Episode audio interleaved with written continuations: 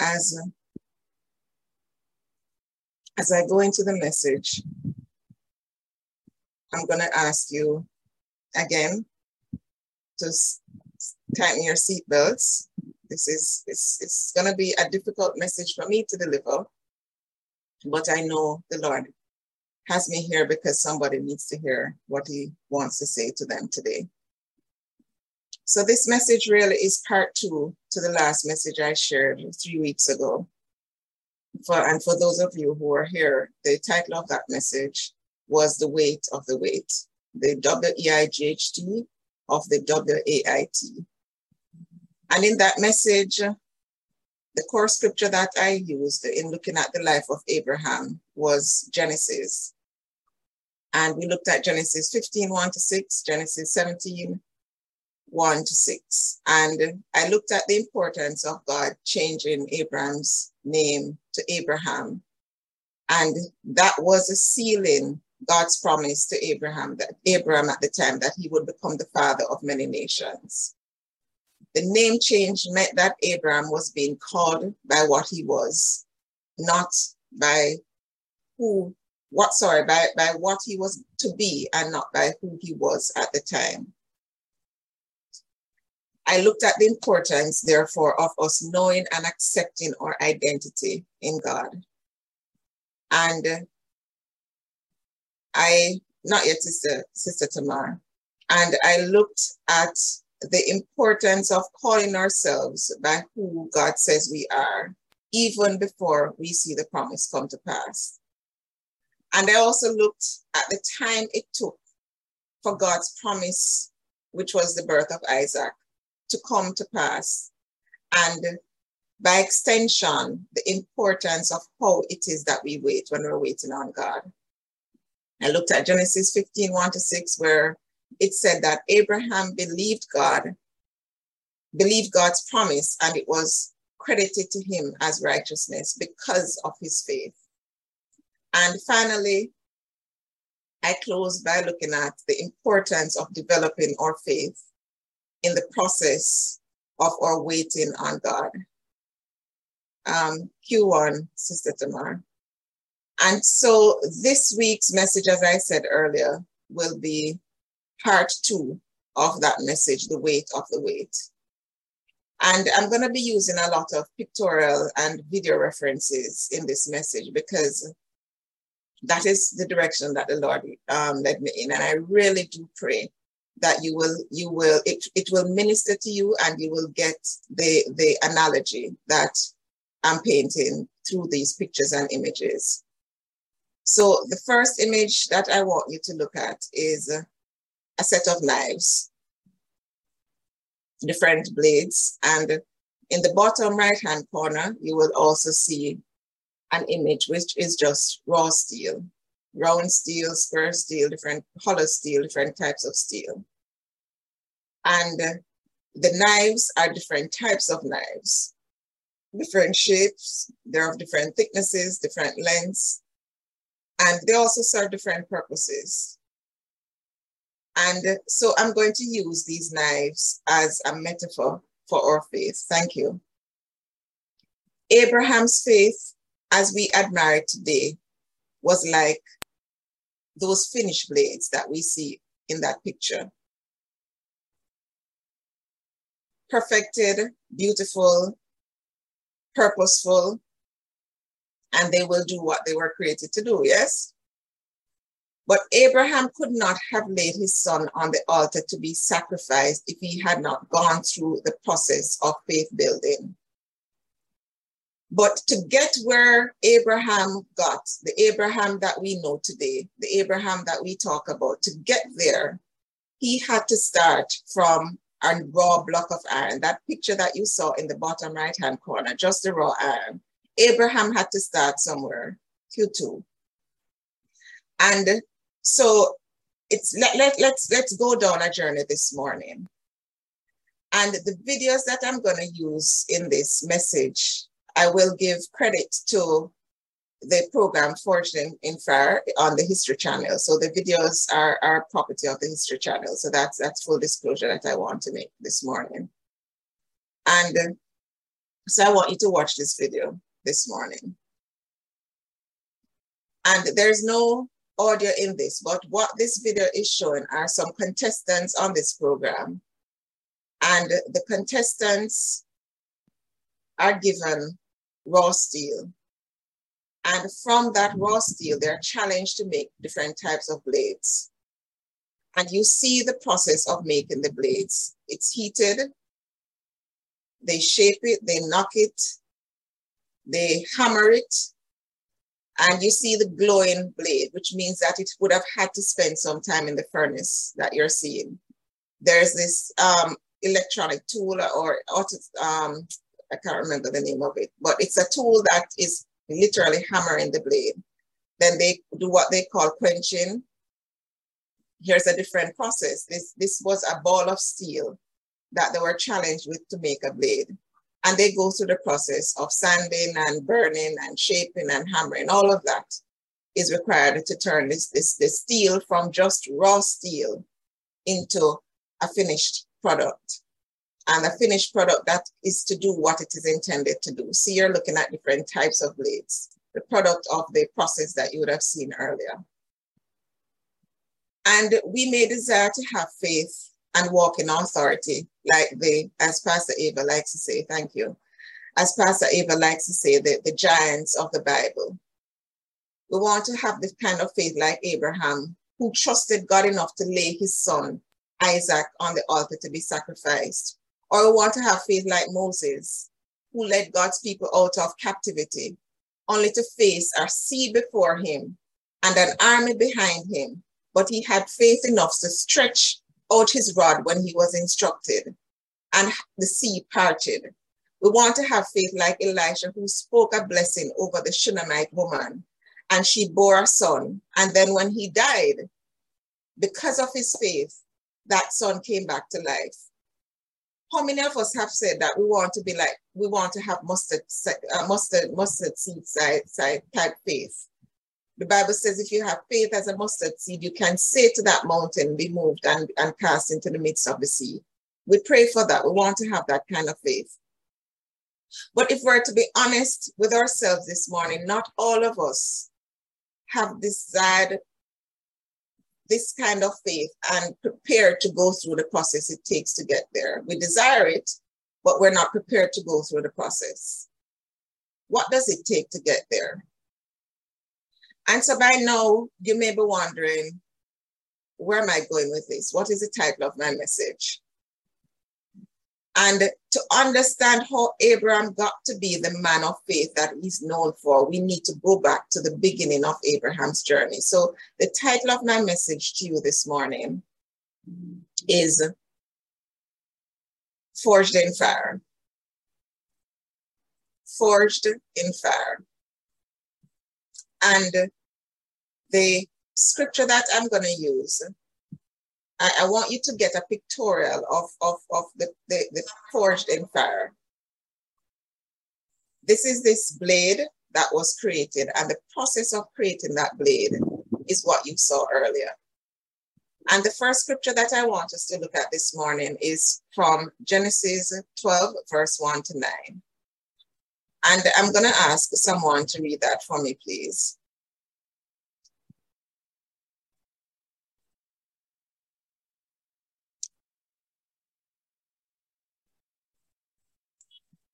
Want to read it?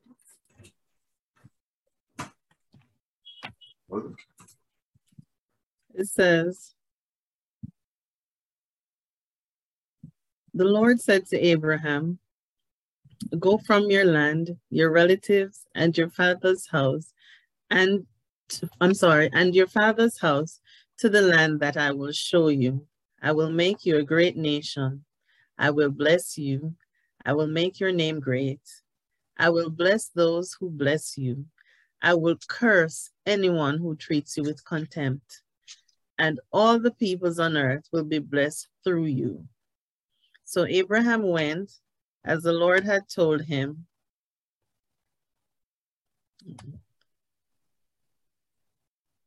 So Abraham went as the Lord had told him, and Lot went with him. Abraham was 75 years old when he left Haran. He took his wife Sarai, his nephew Lot, all the possessions they had accumulated, and all the people they had acquired in Haran, and they set out for the land of Canaan. When they came to the land of Canaan, Abraham passed through the land to the site of Shechem at the oak of Moreh. At that time, the Canaanites were in the land. The Lord appeared to Abraham and said, To your offspring I will give this land. So he built an altar there to the Lord who had appeared to him.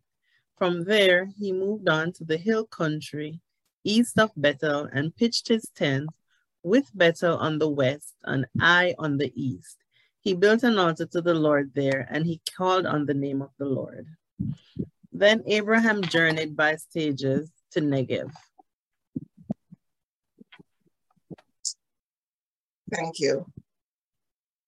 So Abraham journeyed by stages to Negev, and it continues by saying there was a famine in the land. But we're going to pause there there was a famine in the land.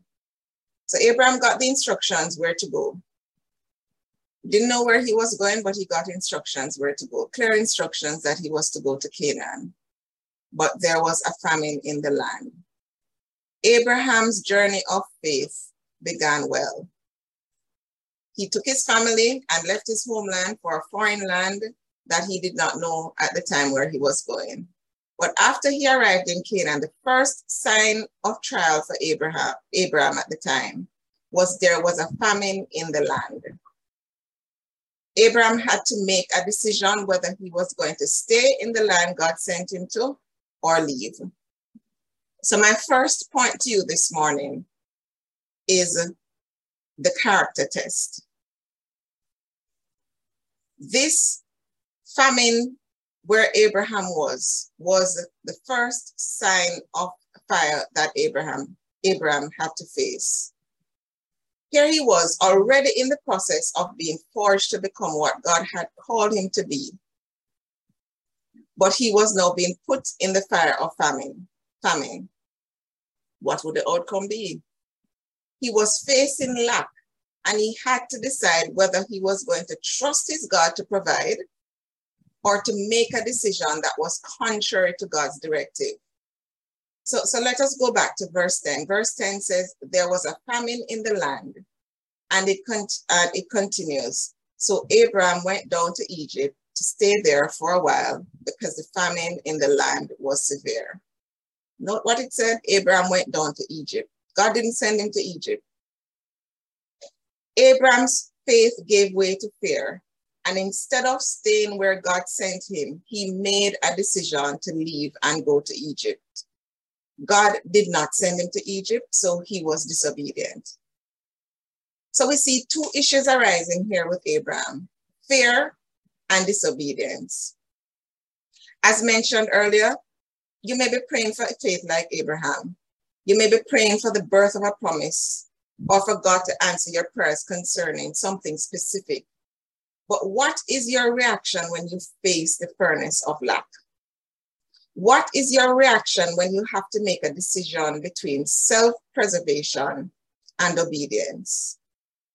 Abraham's giving into his flesh to source food in Egypt rather than wait on God's provision was clear evidence that he was not where he needed to be. Fear drove Abraham to disobedience. Fear and disobedience were issues related to Abraham's character. And we continue to see where his character flaws were becoming more and more evident as he faced his furnace. So as we go through the varying experiences, some of you may be asking or wondering, why, why didn't God intervene? Or, or why did God allow this to happen? But Abraham's character needed to be developed so he could become what God had called him to be, which was the father of many nations. And I want to make a distinction between what you would have heard in the message on the communion and what I'm going to share this morning. The trials and tribulations that we sometimes face in our lives can be a result of what um, Reverend Evans shared in that message because because there's a disconnect because we we take the Holy Communion for granted uh, and we uh, we're sitting at two tables and we're compromising. But there are also times in our lives when we go through trials and tribulations and we face the furnace because God allows it because He's working on something in us. So that is what I want to focus on this morning. Sometimes the fire will come because the enemy is trying to defeat us and discourage us, but God will permit it because He wants to purify us. He wants to purify you. Sometimes the fire will come because God Himself sends it to shape and form you into what He has called you to be. So let us continue with the scriptures. And as we continue on Abraham's journey, let us see what happens when Abraham got to Egypt. So we pick up from verse 11 and we're going to read from 11 to 20. When he was about to enter Egypt, he said to his wife Sarai, Look, I know what a beautiful woman you are. When the Egyptians you see, sorry, when the Egyptians see you, they will say, This is his wife. They will kill me, but let you live. Please say you're my sister, so it will go well for me because of you, and my life will be spared on your account. When Abram entered Egypt, the Egyptians saw the woman was very beautiful. Pharaoh's officials saw her and praised her to Pharaoh. So the woman was taken to Pharaoh's household. He treated Abram well because of her. And Abram acquired flocks and herds, male and female donkeys, male and female slaves, and camels. But the Lord struck Pharaoh and his household with severe plagues because of Abram's wife, Sarai.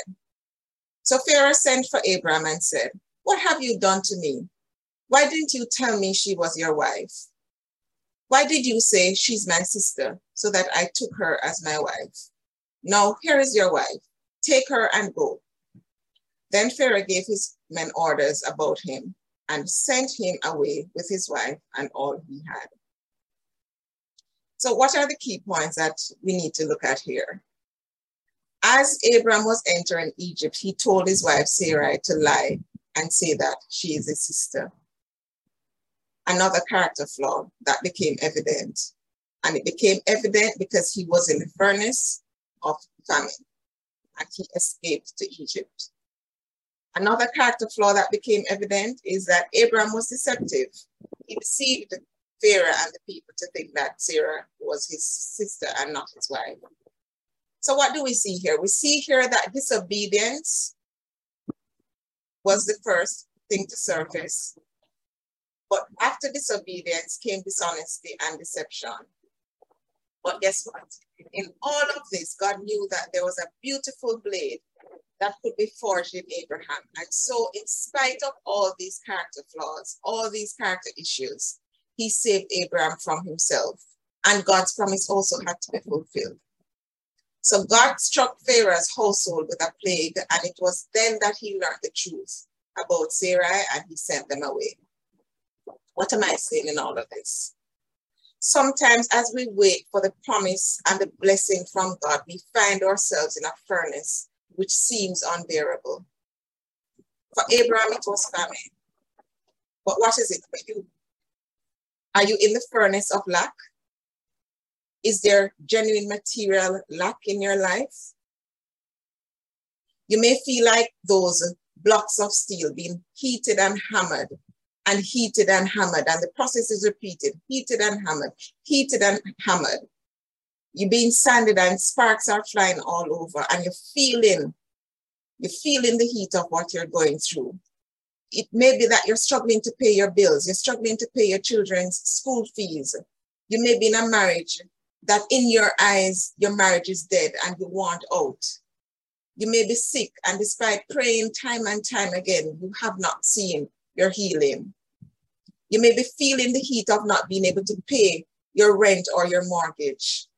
You're feeling hammered and you're not even able to meet your basic needs. But my message, my encouragement to you this morning is that there's purpose in the fire. The iron cannot become a blade unless it sits in the fire and allows the bladesmith to manhandle it, manipulate it, hammer it, twist it, burn it, hit it, cut it. All kinds of things are done to the steel before it can become a blade. You see, with Abraham's fire of famine, it became evident that there were character issues that he had to work on. What is being exposed in you as you sit in your fire? The process of forging is to work us and to fashion us into what God created us to be.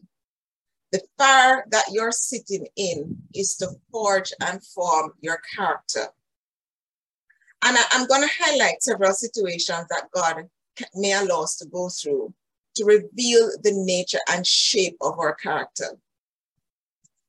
And I've been working on this message simultaneously as I worked on part one, not knowing what or how it would fit, but I knew that this is something that the Lord wanted me to share. I didn't even know it would have been part two of a message. I just knew that this is something that the Lord had placed on my heart, and I started making notes.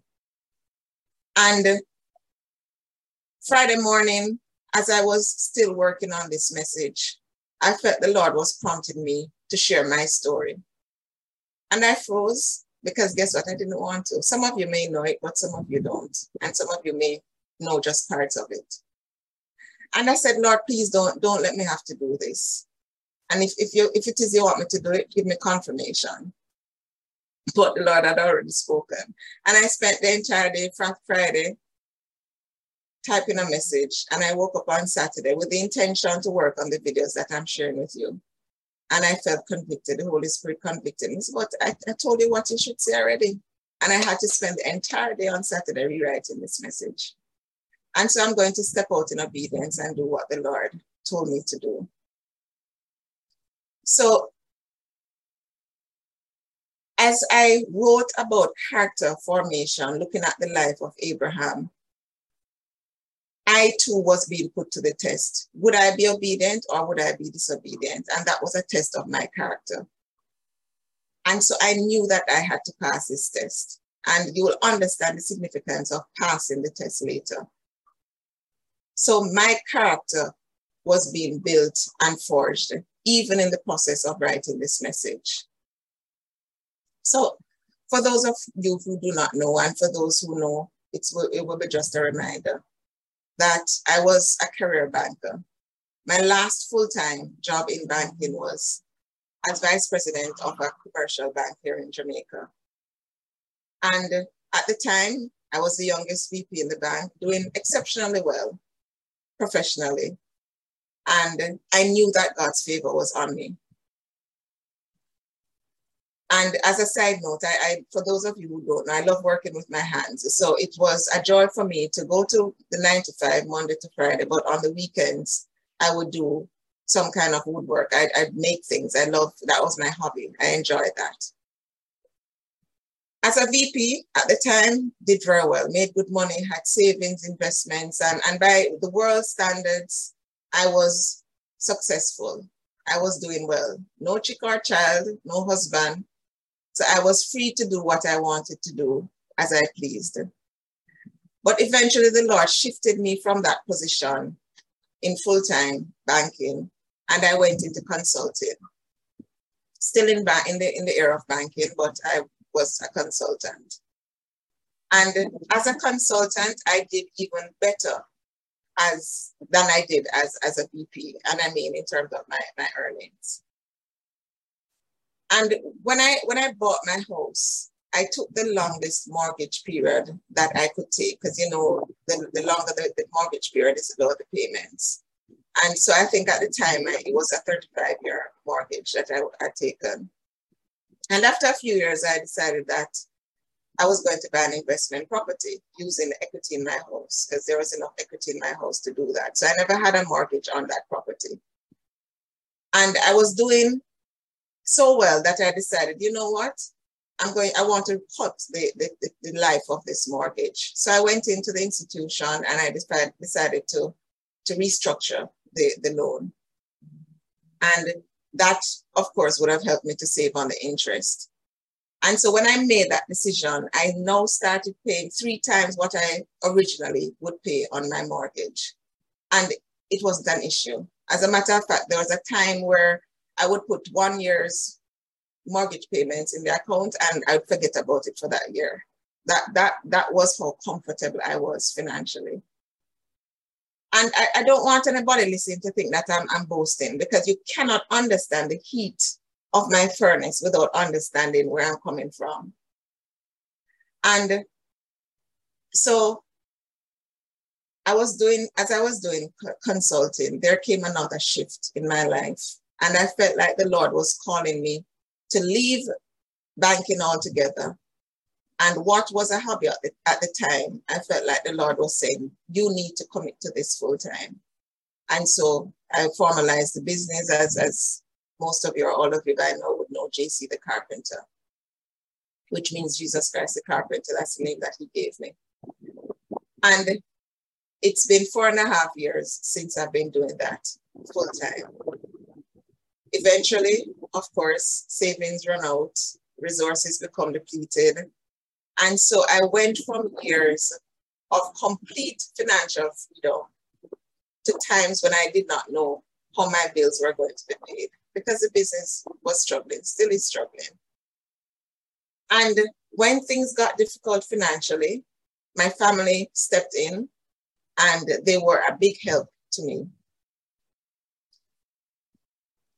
In the midst of all of this, I cannot explain to this day why, but I know that it was the Lord's prompting. I decided to sell the investment property. And the proceeds from that sale could have fully paid off my mortgage on, on my home. But again, it may seem irrational to man, but I did not do that. I loaned some of the money to a couple, and the conversation and the expectation was that I would be repaid. And I had no doubt that I would be repaid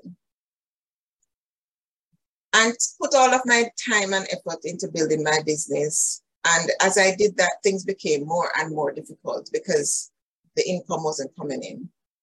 And I was expecting repayment of this money that I had loaned. So I said, well, at least, you know, this, this will come in and I can use it to, to pay off my mortgage and, you know, things will, will lighten a little bit.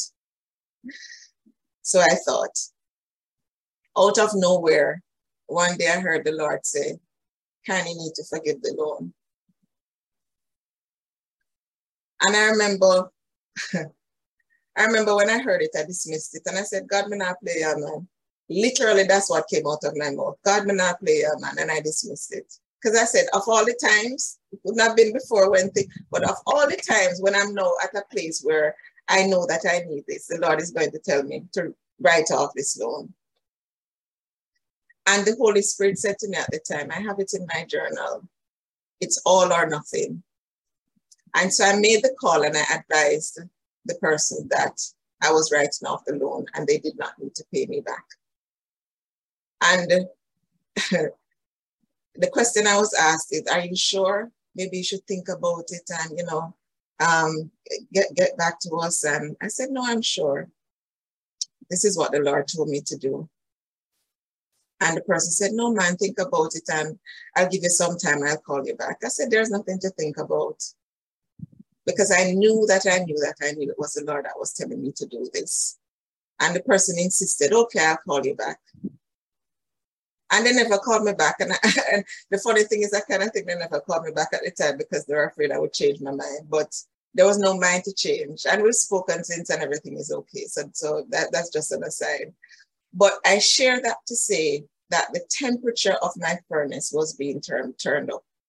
I may have started out at, at 100 degrees Fahrenheit, I don't know.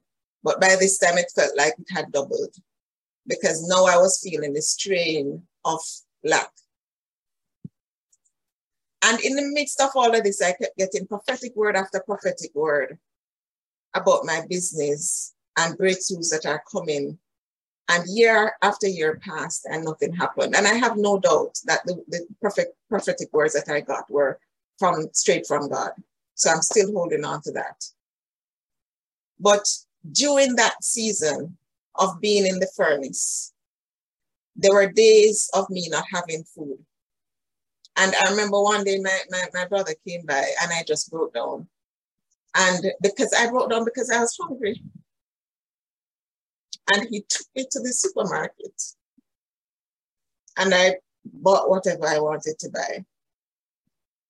There were other days that I had no money.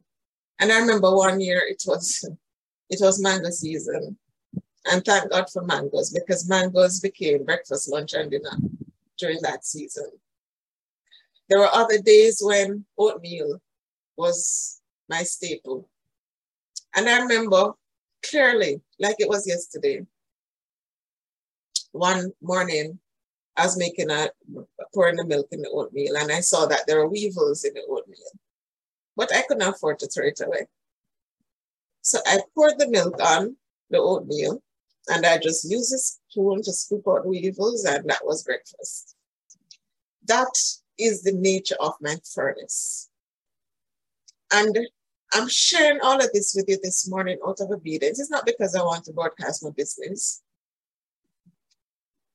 And something in me, in spite of all of this, something in me would not allow me to give up. I could have gone back into banking to this day. I can still go back into banking. But I know what the Lord told me to do, and I'm moving in obedience. The Lord, in His tender mercy and grace, in all of this, would send words of encouragement and persons who would just stand with me. And He surrounds me, has surrounded me with friends who bear me up and I don't, I, I won't, I won't start naming names, but I have to make specific reference to one friend who, out of the blue, just out of the blue, we weren't even talking about money or my situation. And she said to me, you know, kind of wondering, oh, I can get you a card. I said, go I mean, what kind of card? Get me a card. What kind of card are you talking about? She said, I want to give you a, a um, supplemental credit card. I said, supplemental credit card. She said, yes, I want to give you a supplemental credit card. And cut a long story short, what she did was she gave me a supplemental card on her account. And that has been over two years now. And so that is the card that I use to cover my groceries and put gas in my car. That is the kind of favor that God has given me with people in my life as I sit in my furnace. I'm coming back to the furnace. But that is the kind of favor that God has given me. And time after time, I didn't know how things were going to work out. Sometimes I still don't know how things are going to work out. But He would send help. And He was saying to me, Karen, it's okay, I got you. I know that your fire is hot. I know that you have to go through the heat. I know that the hammering is painful. I know that the cutting feels unbearable. I know that the shaping and the twisting makes you want to give up, but just hold on a little bit longer. And my question to you this morning is Is that you? Is that where you are this morning? What are you going through that you're saying, God, I can't take it anymore? God, where are you? God, haven't I been faithful? Lord, have I not given into your kingdom? Have I not been obedient in sowing? Lord, have I not sacrificed a lot in obedience to you? When is all of this going to end? When is my furnace going to be turned on? When am I going to be taken out of the heat? You look around and you see your peers prospering by the world standards. And you may even face ridicule and shame and feel like a misfit because it feels like you're foolish to abandon the worldly pursuits in obedience to God. And and let me let me just make this clear. Don't get me wrong. There's nothing wrong with a full-time job. There's nothing wrong with with with earning an income. Absolutely nothing wrong with that. So do not think that I'm saying that. But the point I'm making is that some persons are called to give up some of that to go the path that the Lord has charted for them. And our paths, paths will be different. So going back to Abraham, Abraham took his family and left safety, the safety and the comfort of home that he knew, in blind obedience to God to go to a place where he did not even know. What is God calling you to walk away from that you're being stubborn? Who is God calling you to walk away from that you're being stubborn and disobedient? Over time, going back to my story, over time it became more and more evident to me that my family did not understand why I was not working full time. Why didn't I go? Why have not? Why haven't I gone back into to banking? If life's so tough, then you have options. So so we're still in a struggle for. And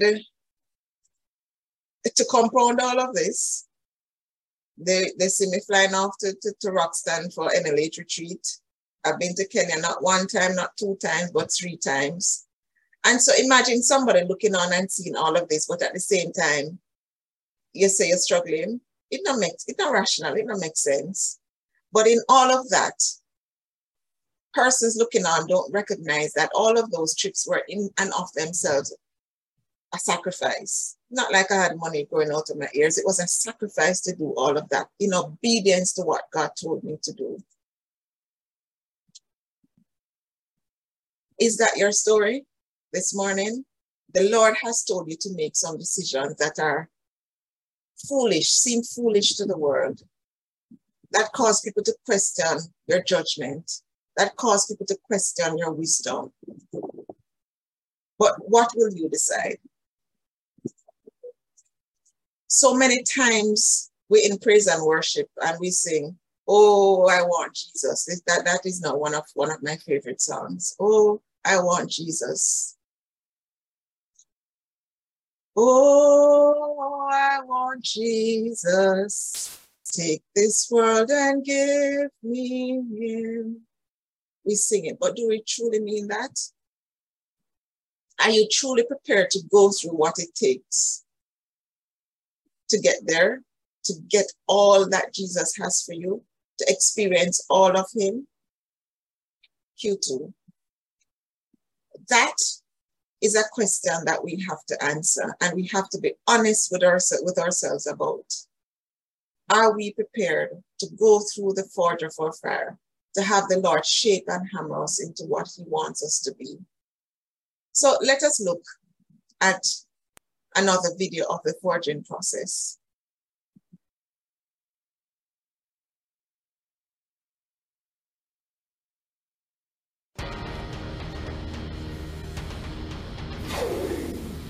The quench is one of the most crucial and delicate moments in the art of forging a blade. This is the moment when the bladesmith discovers not, not that all of the Sorry. hard work he has put into forging. The quench is one of the most crucial and delicate moments in the art of forging a blade.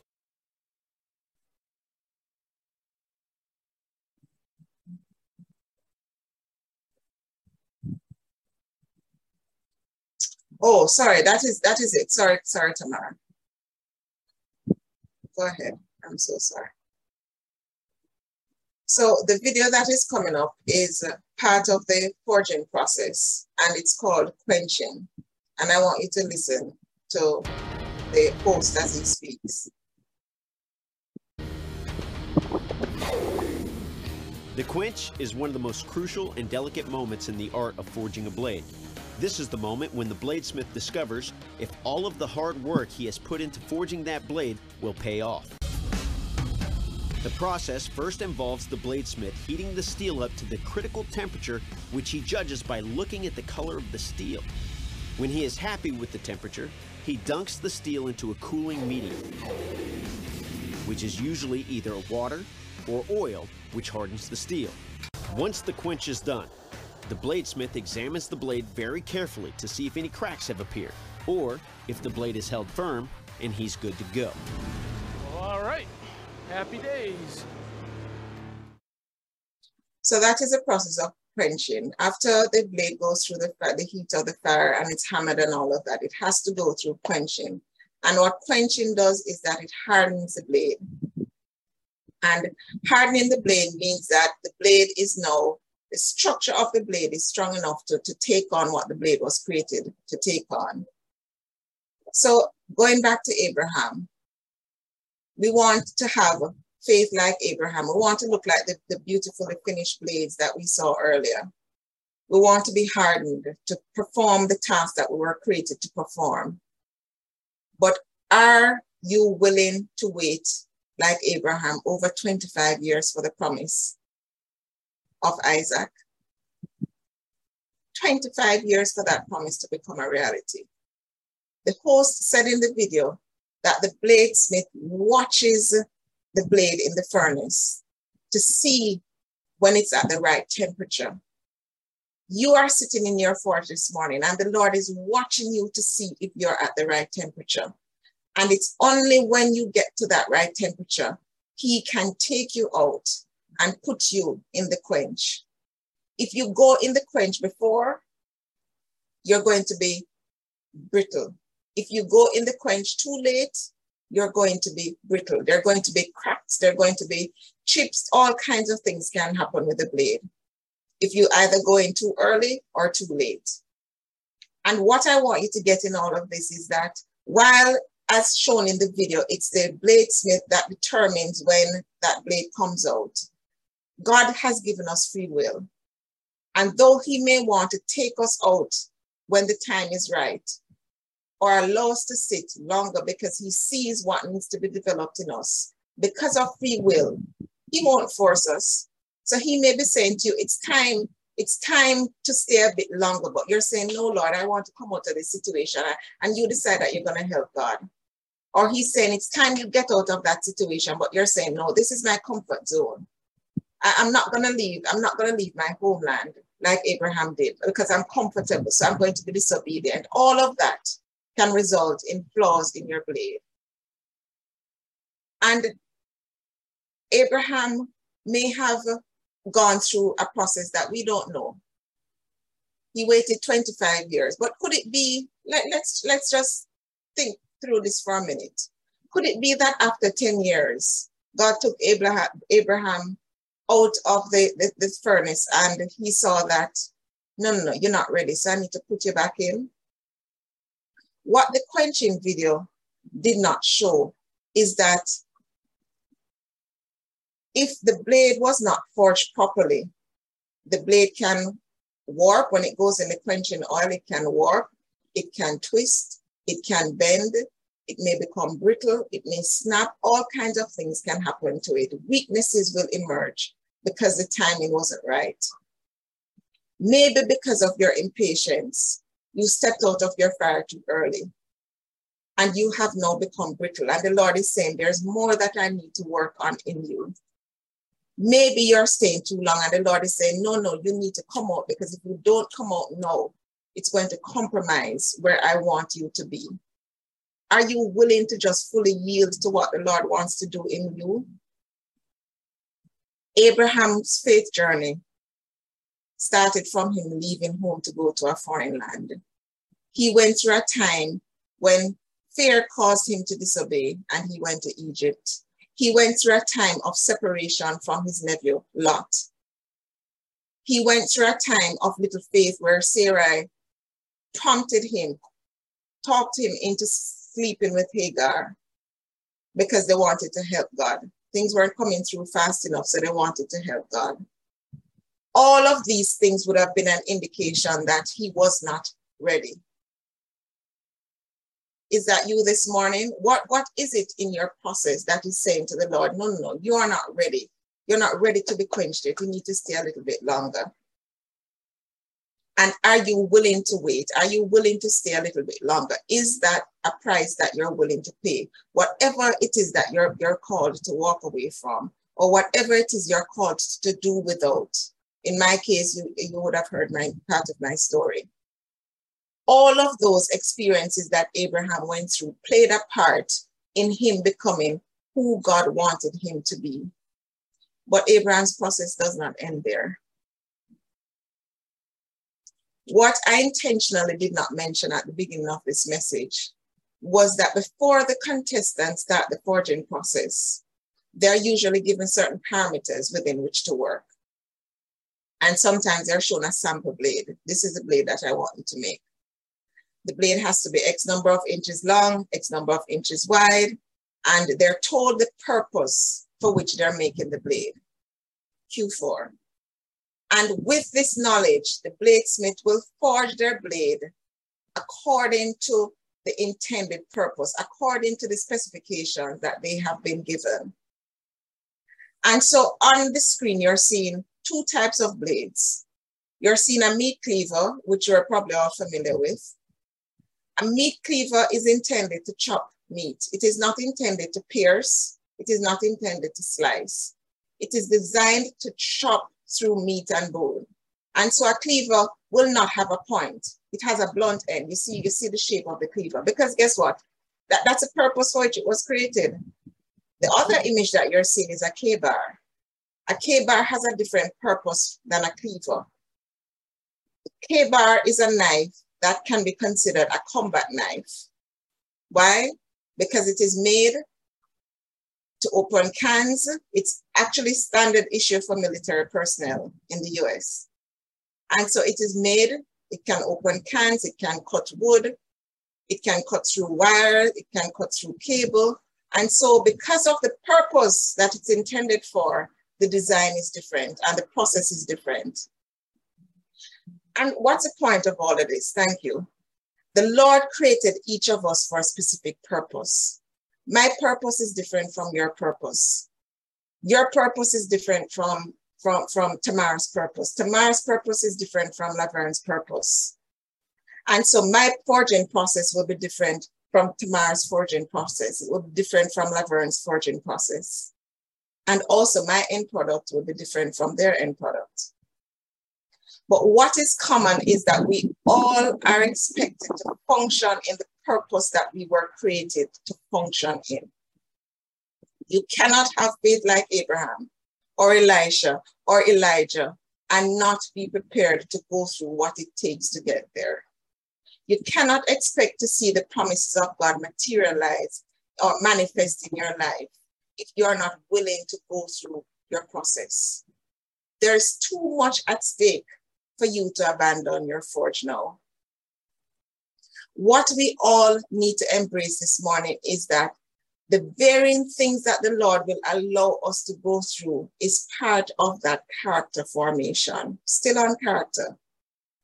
It may be lack, it may be sickness, it may be marital problems, it may be trouble with your children, it may be difficulty on your job, it may be family issues, whatever it is that you identify is part of your forging process. So my question is, will you yield to it? All the heating and the hammering and the cutting and shaping, you, you would think, boy, okay, Lord, it's time for a break. I've been through enough. And you feel like, okay, you know, the Lord called me to, to be an evangelist the Lord called me to travel the world doing this or, you know, ministering to his people. You feel like the Lord, you're, you may even have gotten a prophetic word that the Lord has called you to be a kingdom financer. So you're expecting the, the floodgates of heaven to open and, and the financial blessings to, to, to, to be released in your life. Maybe you're, you, you're called to be an encourager, a nurturer, to, to, to, to, to be there for persons who need that support. But guess what? too much is at stake for God to release you now without testing you. He's forging you, He's formed you, He's shaped you, you've been quenched. But before you can be released to do what it is you have been called to do, you have to be tested. And so my first point was character formation, where the Lord puts us through the, the forge of the fire to bring out those flaws in us that need to be worked on. But the second part of the process is the strength test. And so that's my second point to you this morning the strength test. We all have to go through a strength test.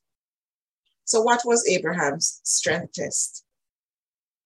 Genesis 22 1 to 2 says, Sometime later, God tested Abraham. It's okay, Sister Tamar. Sometime later, God tested Abraham. He said to him, Abraham, Here I am, he replied. Then God said, Take your son, your only son, whom you love, Isaac, and go to the region of Moriah. Sacrifice him there as a burnt offering on a mountain I will show you. Q5. So Abraham was being tested. The scripture says, sometime later, God tested Abraham. We all have to go through a test. And the video that you're going to see now is the strength test. And I want you to pay careful attention to what the judge says as we start this video.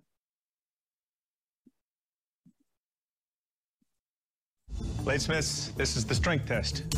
To test the strength and durability of your edge, I'm going to chop into these bones six times each. This test is all about what the bones do to your blades and not what your blades do to these bones. Brian, you're up first. Pretty big bones, and anybody that watches the show knows that.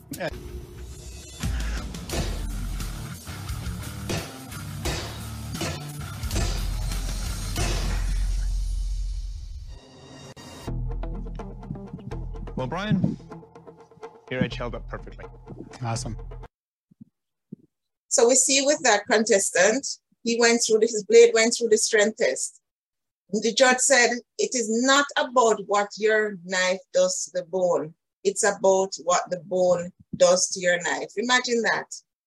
So it's about what hitting that knife on the bone does to your knife. And that contestant passed the test. And so it was time for Abraham's strength test. Everything he had been through up to this point was shaping his character and developing his faith. But now was the time where the rubber needed to meet the road. What has your journey of character development and faith building been to date? Are you at a place where you're saying, sometime later, God tested me? Sometime later, God tested I'm filling your name. Is that your story this morning? Well, guess what? That is my story. And my story reads Sometime later, God tested Karen. And so I'm going to continue with my, my, my, my story. I went from years of support and encouragement from my family to a period where they started withdrawing from me. And I struggled with sharing not not not not just the first part of my, my my story today, but I particularly struggled with sharing this part of my story because for those of you who do not know me, and and and I, I don't think anyone on now knows me well enough to know how fiercely protective I am of my family. And so I was burdened with how, how can I share this and still protect them? And what the Lord said to me yesterday is that that's not your job, Karen, that's my job. So I had to obey. So seemingly with my family overnight, things took a shift because I would not allow them to control me concerning a particular matter. And all of a sudden, I became a villain. It went from someone who was before willing to help with my mortgage, declaring me done last month of the last money me appear. Imagine hearing your family member say, Boy, if never help her so much, you know how much money would I have now? Imagine that. Imagine here hearing somebody say, you have a nerve after you pay for this and pay for that. Imagine hearing, boy, you never know the kind of that on workless. Imagine hearing that from your family. Q6. Imagine hearing that from your family members and not just any and anybody, but people who you're close to. I want you to watch this video of other strength tests that were done. And Go ahead, um, Sister Tara. I'm going to talk through as you watch this video.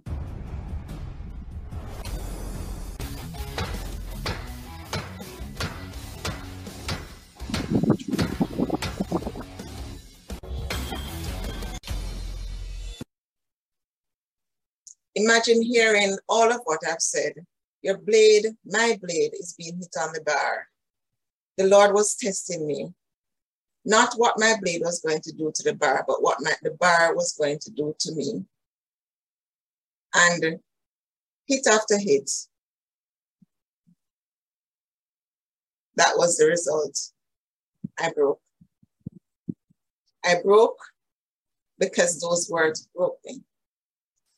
And so here I was broken, thank you, hurt, confused, angry, resentful, wondering how did things get to a place where my family members who I care about so much and who I know care about me could say things that are so hurtful. Abraham had gone through enough. So when God told him to lay Isaac on the altar, he did so without question. I, I, I never reached there. My blade breaking was saying to me that I still have some stuff to work out. What circumstances are you in now that has broken you? What has happened that has caused the pain, hurt, anger, resentment, and just all of a sudden something has put a spoke in your wheel and you, you feel like you're at a dead stop. Yes, you've gone through the fire of the forge. Yes, you may have felt the hammering and the cutting and the sanding and the filing and all of the things that we saw before. But still, when you were put to the test, you broke. It was not shown in any of the videos. In the interest of time, I, I didn't add it. But in one of the strength tests, when the blade broke, the judge, after looking at the broken blade, he's looking at the edge of the blade. And I want to use something as an example. Say this ruler represents one edge of the blade that was broken. And he looks at the edge of the blade and he says, the grain is smooth like velvet. Imagine that. That is what you want. You want the grain to be smooth. He says, the grain is smooth like velvet, but there's a dark spot. And in the video, you see the smoothness of the grain of the blade, but there's a spot there that is dark. And he says that dark spot is a weakness. And that is why the blade broke what the Lord was showing me was that in some areas I may have been smooth like velvet, but in other areas I had dark spots, and those dark spots caused me to grow, to break. The dark spots for me included looking to persons as my source instead of looking to God. So his solution was to put me in a situation where the financial help that I was getting from that source dried up. So I had no choice but to look to him because my, my, my focus was wrong. I was now being called to a higher level of faith. My strength test was not only about faith. What I just mentioned had to do with faith. But my strength test was also exposing character flaws in me. My other dark spots were that after the incident, I realized that I had harbored unforgiveness and resentment because of what was said to me.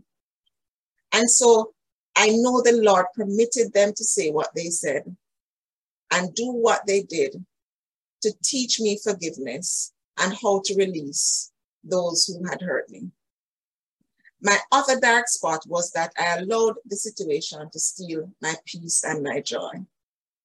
Again, I believe God permitted it to remind me to live by Romans 5 1 to 4. And what does Romans 5 1 to 4 says? It says, Therefore, since we have been justified through faith, we have peace with God through our Lord Jesus Christ, through whom we have gained access by faith into this grace which in which we now stand. And we boast in the hope of the glory of God. Not only so, but we also glory in our sufferings because we know that suffering produces perseverance, perseverance, character, and character, hope. I was also being tested to see if I would love even after all that happened happened. First Corinthians 13, 4 to 5. Love is patient, love is kind. It does not envy, it does not boast. It is not proud, it does not dishonor others. It is not self seeking, it is not easily angered. It keeps no records of wrong. What are your dark spots? As you listen to this message, I want you to ask the Holy Spirit to reveal to you what are your dark spots. You may think that you're smooth like velvet. From the outside, your blade is beautiful, well, I mean, very attractive. But God is not interested in the outside. He says he looks at our hearts. And so, what is your grain structure looking like this morning? You have been created on purpose for fulfillment of purpose. But God has to work on those dark spots in you before He can trust you to do what He has called you to do. He can't afford to lose you because of your dark spots or have you hurt others because of your dark spots. Most of us feel like that we're ready to do what God has called us to do. But guess what? Hurt people hurt people. Broken people hurt people. Insecure people hurt people. Impatient people hurt people. Unkind people hurt people. There is something in you that God sees that you have not yet seen. There's a dark spot in you that I'm encouraging you to ask the Holy Spirit to reveal to you this morning. Before the blades went through that test, it looked beautiful. On the outside, attractive. But remember the story of Samuel? When Samuel went to anoint one of Jesse's sons, Samuel was focused on the exterior. But what did God say to him? In 1 Samuel 16 7, the Lord said, But the Lord said to Samuel, Do not look at his appearance or at the height of his stature, because I have rejected him. For the Lord sees not as man sees. For man looks at the outward appearance, but God looks at the heart. God is putting you through a strength test to reveal what is in your heart. Do not resist your testing. So the first test we went through was the character test. The second strength test that we're going through is the faith test. When your faith is put to the test, does your blade shatter? Does it crack? Does it warp? Does it bend? Does it chip? Whatever the result, if your faith is shaken, then you need to stop and do some introspection. Ask the Holy Spirit to show you where your weak spot is. Could it be that your faith was anchored on the outcome of what it is that you're praying for or believing for and not on God Himself? And what do I mean by that? I'm going to give you an example again with me. For those of you who are listening, who are part of the Purposeful WhatsApp group, you would have seen on the 31st of August, I had put out a prayer request. And I, am expounding on it just for those who are not part of that group. I had put out a prayer request asking for prayers for my cousin's father in law because he was having a heart attack and he had no pulse. At the time I put out the request, he was being attended to by the EMS or paramedics, I think is what you call them. And I began praying, and every fiber of my being was extending my faith to believe that the Lord was going to, he was going to regain a pulse and that he would live. The original message for prayer in the family chat, the, the request was put in the family chat by, by my cousin. And I saw that at 1042. And immediately as I saw it, I began praying. I responded and I said, pray now. And I was praying. And as persons in the, in the, in the family group saw it, they responded, pray now, you know, hugs and prayers. As easy on the way to the hospital, or, or the, the, the pertinent questions. And I put out the request in the purposeful group at 1044. And this is AM. I was still praying. My faith was going to be tested. As I continued praying, I felt like I needed to be more definitive in my comment in the family group. All I said initially was praying now. And something in my spirit was saying that you need to make a declaration in that group.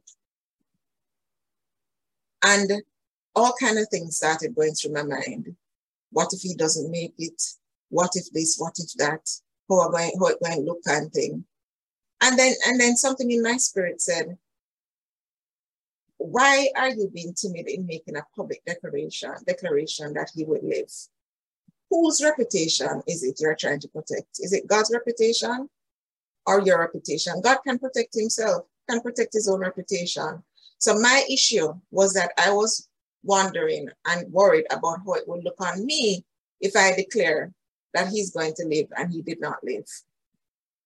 And I wrestled with it for a while. But at 1048, I posted in the family group, he shall, and I put shall in bold letters, he shall live and not die in Jesus' name. That is my that was my declaration in the family group. And I continued to pray and believe with all the fibers in my being that he would live. At 1049, my cousin posted in the group that he now had a pulse. And by this time, I would have put out the request in purposeful. By this time, persons would have been praying, but nobody could convince me that that man's pulse did not come back because I, I, I, because of the, his pulse came back because I was praying. And I never care who else was praying. I felt convinced that it's because of my prayers why his pulse came back. That is where my faith was at that time. I was so sure that he was going to live. And I believe in beyond anything that he would live.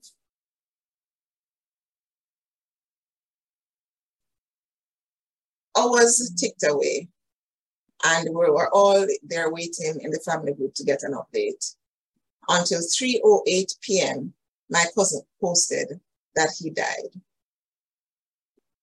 My brothers and sisters, I was confused. I was bewildered.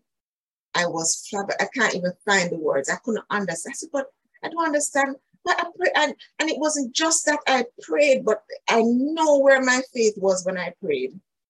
And I was praying, believing that Mr. Branch would live. And I did not understand what happened. And I, I started to question. I said, but God, how could he die? I prayed believing that he would live.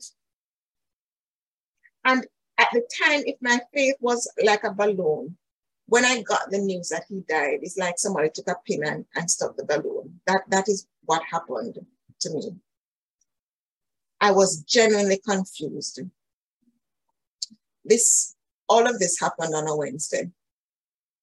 And in the, the program that I took these videos from is aired on a Wednesday. And later on in the evening, I turned on the TV and I started watching. It's one of my sta- weekly staples. I started watching. And when I turned to the channel, this is how God works. When I turned to the channel, it was just in time to hear one of the judges introducing the strength test. And as customary, he said, it's not about what your blade, it was ice that they were chopping at the time. It's not about what your blade does to the ice. It's what it's about what your ice does to the blade. And he started hitting the knife on the ice. And immediately the Holy Spirit started speaking to me regarding my cousin's father-in-law. And the Holy Spirit said to me, Karen, in this instance, it's not about what your faith did for him. It's about what his death has done to your faith. It's not about what your faith did for him. It's about what his death has done to your faith. And it was at that time that I got it. My faith was being put to the test. And I had to decide if I would allow my faith to be shaken by the outcome or my faith would stand in spite of the outcome. Because my faith ought not to be hinged on the outcome. My faith ought to be hinged on God. And so I'm going to ask you this morning what is your dying situation that you're praying about and believing God for breakthrough on? If your faith is being hit against the ice, what will be the outcome? What will be the outcome? Will you pass the test or will you break? Or maybe your situation is already dead and your faith has suffered as a result. So, as I wind down my message this morning, you may be wondering, but okay, what if my blade was hit against the ice and it broke? What if I failed my test? Abraham passed his first faith test when he took his family from his homeland to a foreign land. But when they got to Canaan, the famine came, his, faith failed, and fear caused him to go to Egypt. When God appeared to him later on in Genesis 15 after he, um, Pharaoh expelled him from Egypt, when God appeared to him and reminded him of the promise, his faith was strengthened, and the scripture says it was credited to him as righteousness because of his faith. Not long after that, his faith failed again when he allowed Sarah, Sarah to convince Sarah to convince him to sleep with Hagar. In all of this, it is evident that God's purpose for Abraham would be fulfilled despite Abraham's issues because God had made a covenant with him. Even after all that he did in Egypt, God stepped in to ensure that his covenant with Abraham would come to pass. He inflicted a plague on, Sarah, uh, on Pharaoh just to allow Pharaoh to expel Abraham and put him, reposition him back on the road to destiny. God will put or allow things, stumbling blocks in our paths to reroute us, to reroute you back to your destiny when you have deviated from his plan for your life. He loves you too much to leave you where you are, even if after our character flaws and lack of faith result in a detour. He's gracious and will set us back on course if we surrender. Hebrews 11 8 to 12 is a scripture that we perhaps all know very well. By faith, Abraham, when called to go to a place he would later receive as his inheritance, obeyed and went. Even though he did not know where he was going, by faith, he made his home in the promised land like a stranger in a foreign country. He lived in tents and did as and did he lived in tents as did Isaac and Jacob who were heirs with him for the same promise. For he was looking forward to the city with foundations, whose architect and builder is God. And by faith, even Sarah, who was past childbearing age, was, was enabled to bear children because she considered him faithful who had made the promise. And so from this one man, as good as dead, came descendants as numerous as the stars in the sky and as countless as the sand on the seashore. This is a scripture that is referenced a lot in ministry where faith is concerned. Abraham had to go through what he went through because he would be the example referenced in Hebrews 11 as the standard bearer of faith. Q7. As I close, I want you to watch this video. And this video is a short video which shows another part of the forging process. And I want you to pay careful attention to what the bladesmiths are doing. Go ahead.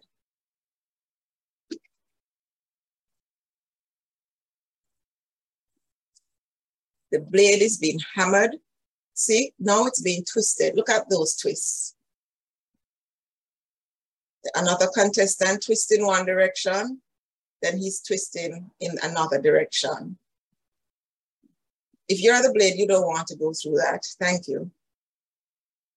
But we have to go through what we're going through because our blade, your blade, is being forged for a specific purpose. And there is divine destiny to be fulfilled. You have to go through what you're going through because there is also there is also purpose in you to be fulfilled. Do not abort your process because the forging process is difficult. We know that, but don't abort it. God has taken you to it and he will take you through it. Do not look at another person and think that, boy, their process is easy. And you're there wishing that you could go through what they're going through. You could be where they are. No, no, don't do that. The last video I showed highlights one of the hardest forging processes I've seen on that program. You saw it, heated, twisted, twisted, twisted, twisted. The metal is being twisted, cut, welded, all the things that we saw before that, that metal would have gone through. But then it got to that stage where it was being twisted. But just as that process is one of the hardest processes that I've seen in that program. The result of that process produces Q8, one of the most beautiful blades that I've seen in that program. And this is the type of blade that is produced as a result of that process. Look at that blade. The, the beauty of that blade could not have been achieved without the twisting it's the twisting that causes that blade to be so beautiful. And it is called twisted Damascus. Is your blade a twisted Damascus? Is that what your faith is supposed to look like? Is that what your character is supposed to look like? But to get there, you have to go through the process. We look at it now and we say, wow, it's beautiful. But the metal had to go through something to get to that. You have to go through something to get to that. That is the, the, the process that that blade went through is the only way the bladesmith could have gotten that blade to look like what it looks like. Who would want to go through that twisting? Thank you. Who would want to go through all of that? We look at Abraham's story and we say, wow, but are you willing to go through what he went through? Some of you are faith giants. You're being called to be faith giants. Some of you are being called to be giant slayers. There are some Davids among us. Some of you are mountain movers. Some of us are evangelists. Some of us are kingdom financiers. Some of us are pastors and apostles. Some of us are encouragers. Some of us are teachers and ministers of the word. Some of us are created to bloom right where you are now planted and to lead your friends and your family and your co-workers to Christ. But to get there, you have to be forged in fire. You cannot abort your process and you cannot fast track your process. There are at least four places in Genesis where we see that God had a specific time for Isaac to be born. Genesis 17 21 says, But my covenant I will establish with Isaac, whom Sarah will bear to you by this time next year. Genesis 18 10. Then one of them said, and these are the angels that appeared to Abraham, I will surely return to you about this time next year, and Sarah, your wife, will have a son. Genesis 18 14 says, Is anything too hard for the Lord? I will return to you at the appointed time next year, and Sarah will have a son. And Genesis 21 2 says, Sarah became pregnant and bore a son to Abraham in his old age at the very time God had promised. There is an appointed time for your Isaac to be born. There's an appointed time for your breakthrough. There's an appointed time for your season to change. Abraham had to go through the forge. You have to go through your forge. Don't be stubborn and come out of your forge earlier than you should or stay longer than you should. Maybe you're okay in some areas, but the Holy Spirit has been revealing to you where you're weak and where you have dark spots. Second Peter 3 9 says, The Lord is not slow in keeping his promise, as some understand slowness. Instead, he's patient with you, not wanting anyone to perish, but everyone to come to repentance. The Lord is saying, This is a call for repentance. Repentance in those areas where you have not allowed him, the master bladesmith, to do what he needs to do with you. Repentance in those areas where you identify those character flaws that have caused you to deviate, that have caused you not to fully walk in the purpose that you are created to walk in.